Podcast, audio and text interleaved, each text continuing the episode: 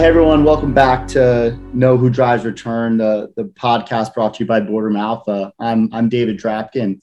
Today we're we're delighted to be to be joined by John Brown. John is a portfolio manager and a member of the investment management team at Robinson Capital. Um, he overlooks the the SPAC product for Robinson. Uh, John, thank thanks so much for for joining us today. Yeah, thanks for having me, David. I really appreciate it. Great. So just to start off, how about a little bit of introduction on you um, and and your role at Robinson? Yeah, so I've uh, been portfolio manager and director of research here at Robinson Capital for probably the last seven years. Um, yeah, for those not familiar, Robinson Capital is a boutique uh, fi- uh, alternative fixed income manager um, that that has around 850 million in, in AUM right now, and and our m- primary focus is on uh, alternative fixed income products. And so that, uh, you know, prim- primarily we're focusing on, you know, the closed end fund space, but also SPACs as well as a, a um, interesting alternative fixed income solution for investors. Great. Um, and so obviously we're, we're mostly here to talk about SPACs today. Um, and so, you know, the, the popular theme um, uh, in the SPAC boom in the last year and a half, two years have been more about the the high flying names, you know, SPACs that have, you know, jumped 20, 30, 40% pre-deal. You know, as I understand it, um, you're focused on on SPACs from a, from a bit of a different angle. Can you talk talk a little bit about the approach you're taking, um, particularly as a as an alternative fixed income provider versus you know what some of the, the public might view as, as as more of a SPAC trade? Yeah, so we're all familiar with um, you know how these the, these SPACs initially got marketed by mainstream media it was a way for retail investors to participate in in, in IPOs with you know the institutional uh, players. Um, you know, said another way, uh, the ability to participate in the next Amazon, Tesla, IPO, et cetera, right? And and and and while that's exciting to talk about, um, you know, how we're viewing the SPAC space isn't really um, so different than how a lot of the hedge funds um, have also been approaching the space, whether it's via, you know, looking at it through an absolute return type lens, or um, in our case, you know, we're looking at it as an alternative fixed income lens. And so, um, you know, what we're really looking at and focusing on is is solely the pre-merger SPAC market. And um, you know, as as you familiar, um, you know, a SPAC is essentially just a T-bill portfolio that the proceeds are sitting in a trust. Um, you know, it has a, you know, so it has a trust value, a redemption value, or a par value. Um, you know, it has a, a, a stated maturity and, and based on that, it has a, you know, yield to maturity as well. All the, all the same things that a, a bond has, right? So a pre-merger SPAC in our, our opinion is, is simply a, a fixed income instrument um, that quite honestly has has significant upside potential when a um, when a market friendly deal is announced. And so um, you know instead of sort of chasing those high flyers uh, or or focusing on on post merger SPACs which are just equities at that point we're really focused on the pre-merger space as as we believe in the current environment we're able to purchase these at a you know two and a half percent sort of uh, yield to worst. Um, you know, and that yield to worst is assuming that any SPAC that we own doesn't find a merger a merger target, right? And so we're just redeeming our our, our shares at the end of the end of the life.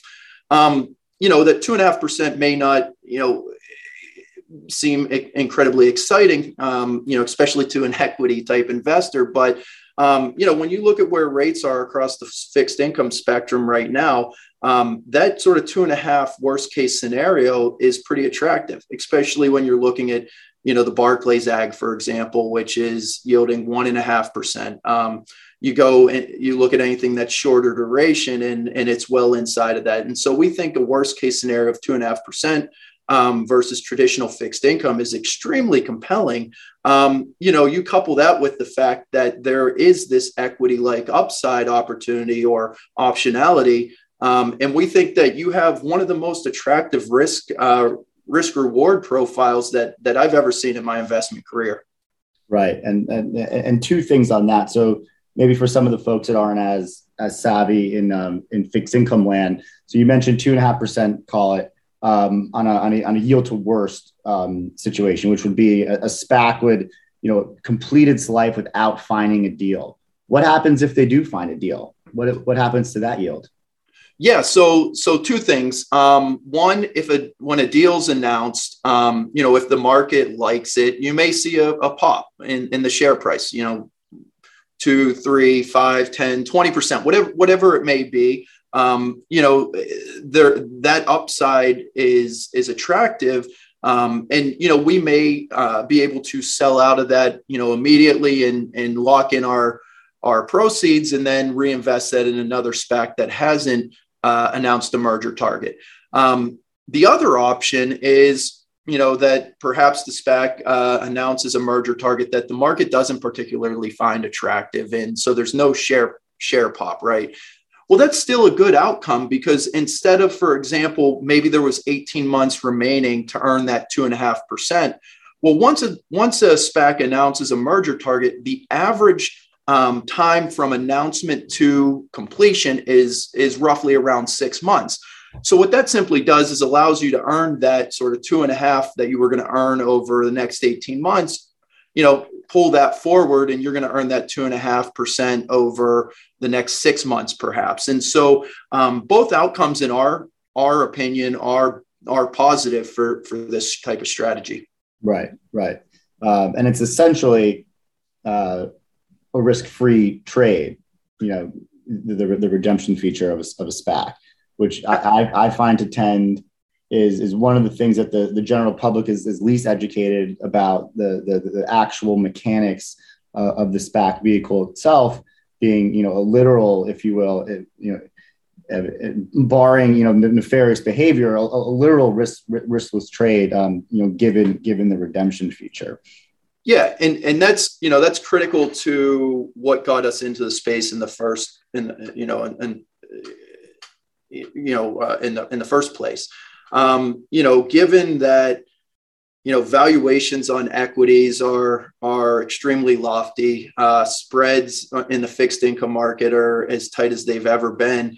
Um, you know, it's not apparent that that this is the environment where you want to be reaching for risk, right? And so knowing again that you you have this sort of uh, you know risk free again a SPAC is just you know the proceeds are held in a trust account that are invested in T bills so you know essentially no credit or interest rate risk but that sort of guaranteed two and a half percent type return as a worst case scenario knowing that you also have this equity like upside on you know a, any SPAC that announces a positive merger target you know, again, that risk reward profile is is pretty compelling, especially in an environment where valuations, you know, may be considered stretched and stretched and uh, spreads extremely tight. Right, right.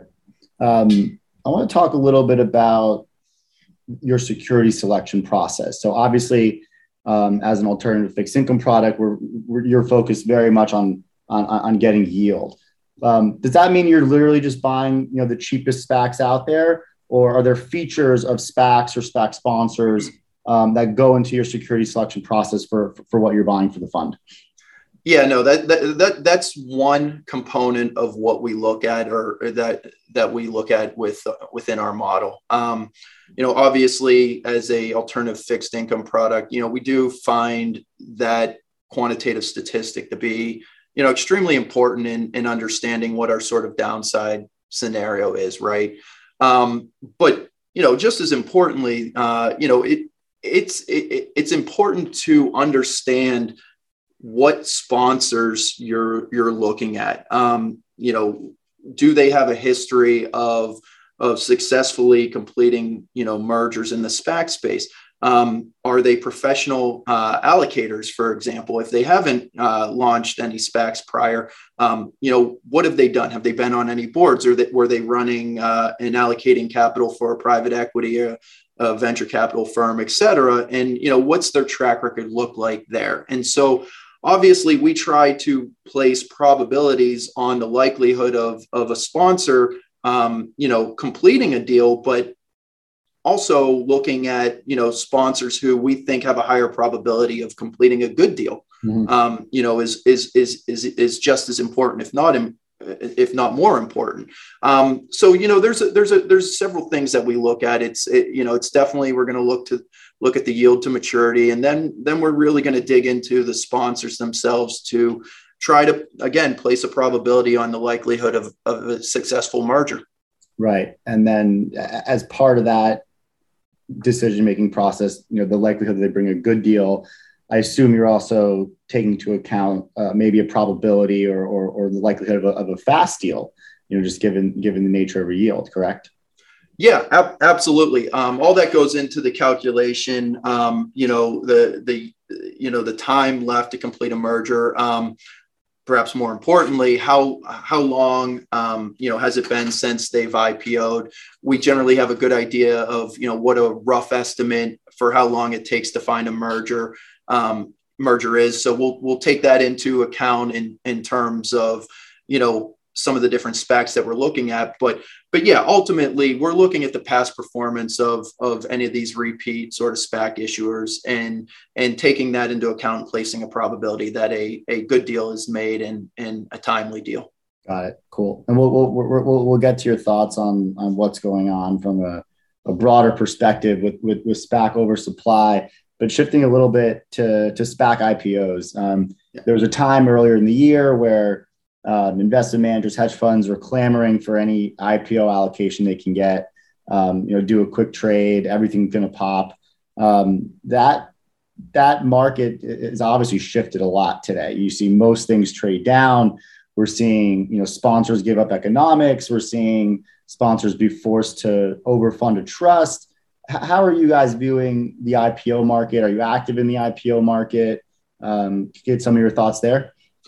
Yeah, so depending on on what's available, um, we have been active in the IPO market. Um, we recently uh, were active in in a a a, a SPAC IPO, but um, you know uh, it's been less so as of late, given that these you know mo- I think it's 90 some percent of these are trading yep. trading below trust value. And and so when you look at the the units, um, you know, if you think that an IPO is going to trade down, well, you know, the the rationale is why participate in the IPO. And so we've been able to, you know, get get access to these units um, below the sort of IPO price in the secondary. And so we've been doing that lately. Um, but we, we, we aren't opposed to participating in, in an IPO if it has attractive sort of terms. And for example, um, you know, lately we, or, or, or recently we participated in one that, you know, had an overfunded trust of $10.10, um, a 12 month uh, sort of uh, life. Um, and then also was had a full warrant. And so we thought that that was a, an attractive um, IPO to participate in. And, you know, I guess the market would agree, um, you know, looking at it now, it's, it's trading, you know, well above that, that $10 sort of IPO price. So um, we do, and we are active in the IPO market. However, as of late, it's been less so just because we're able to, you know, sort of get better economics um, in the secondary. Right, right.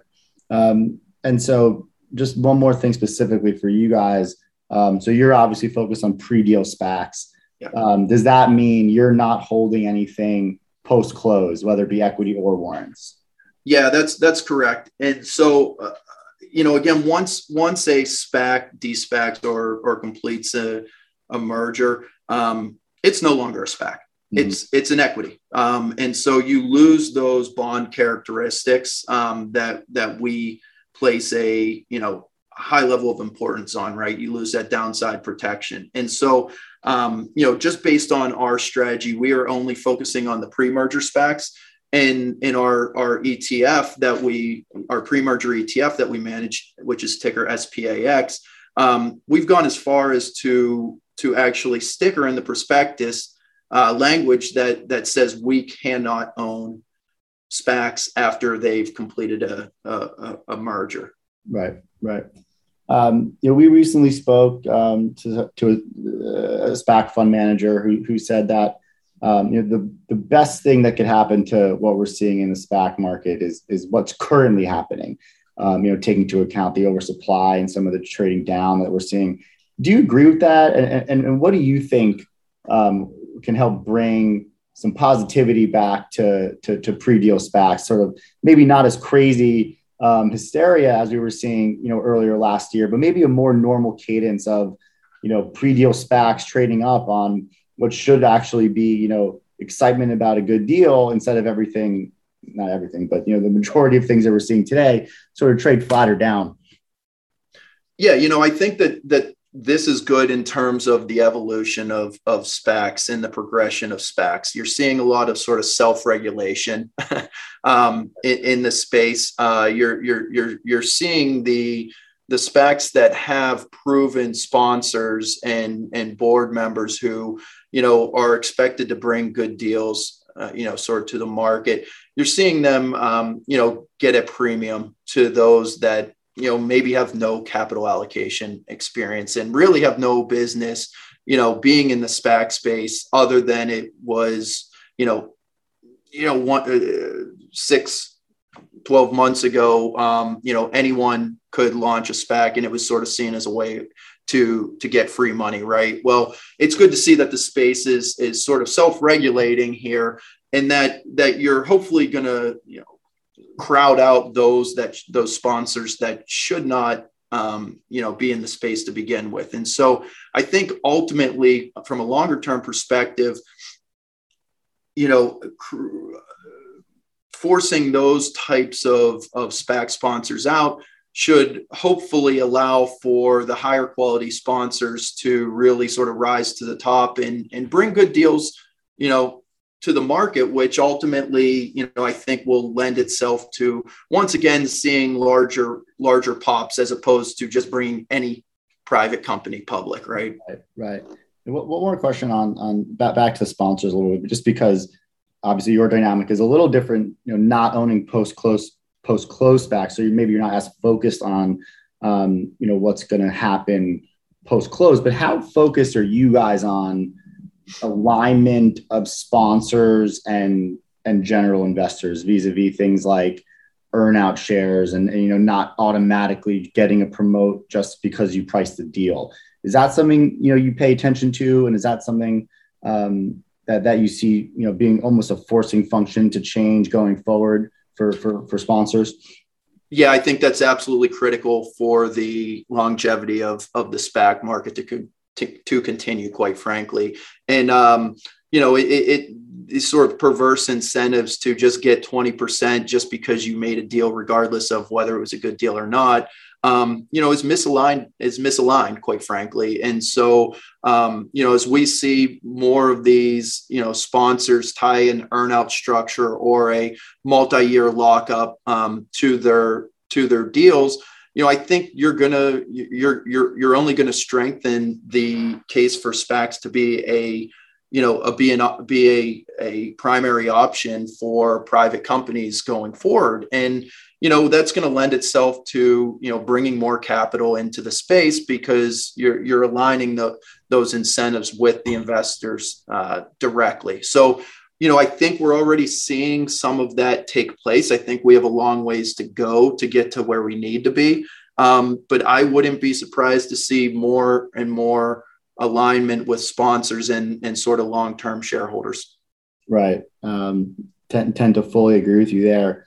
Uh, have to ask it. Uh, any thought on on the craziness with uh, some of these gamma squeeze trades out, that, that we've been seeing? Although today, as of, as of this recording, um, maybe that trade has gone away. But any thoughts on, on what's going on there? You know, the Reddit crowd, you know, the moonification of SPACs.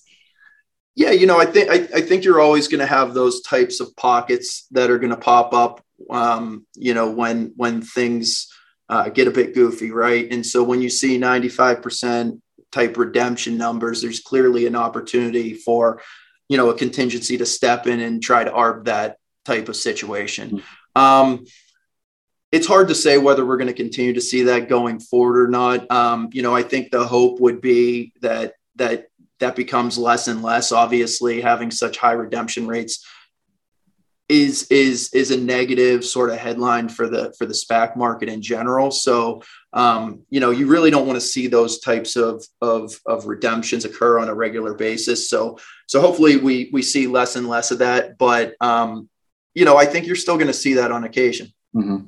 Mm-hmm. Um, Yeah, it just seems a little counterintuitive for a for a SPAC that had you know 95% redemptions, uh, you know, trade up you know 50% on the news. So you know, it's another one of those things where you know reality is a little disjointed from uh, you know what's actually going on behind the curtains. But if nothing else, it's at least entertaining on my side to to, to watch that all go down.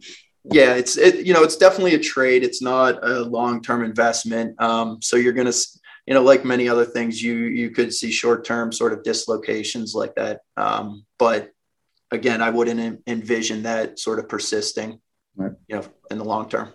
So, uh, how has SPI SPAX been performing?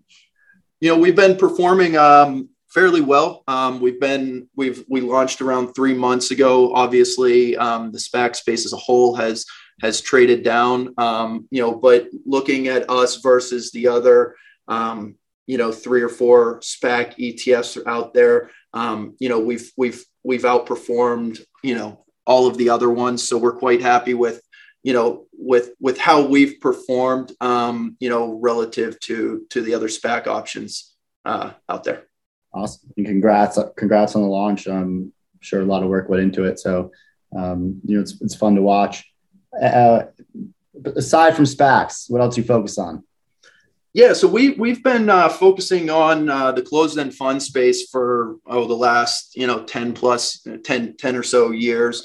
Um, as you know, we look at it somewhat similar to SPACs is that you're you're able to buy an asset um, sort of at a discount to its true true value, and so um, you know one one of the things that we've done with our uh, other mutual fund is is we've we understood that from investors that you know they may like the SPAC opportunity as an alternative fixed income play, but they still need some sort of um, you know income to go along with that. So what we've done is we we've married a portfolio of closed-end funds um, with SPACs to produce a, a a, a, interesting um, you know core product that has roughly has a yield that's roughly 2x the you know the Barclays Ag, you know, with with with similar credit and less interest rate risk. And so we think the combination of closed-end funds and SPACs, um, you know, should produce you know higher yields and hopefully significant uh, outperformance over over time.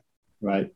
Well, you know, John, thank thanks so much for uh, for taking the time. I think you provided a lot of clarity on um, you know a pretty attractive space that may not be getting as much coverage as as it should, given given uh, given the, the, the more popular story in, the SPAC market. So uh, really appreciate having you on. Yeah, no, thank you for having me. And uh, you know, I think there's definitely a sort of re-education that needs to happen, and and how how investors should be viewing the SPAC space um, versus what you know mainstream media sort of portrayed it over the last uh, you know year, year and a half. So um, thank you very much for having me on. I appreciate it. Of course. Talk again soon. All right. Talk to you later.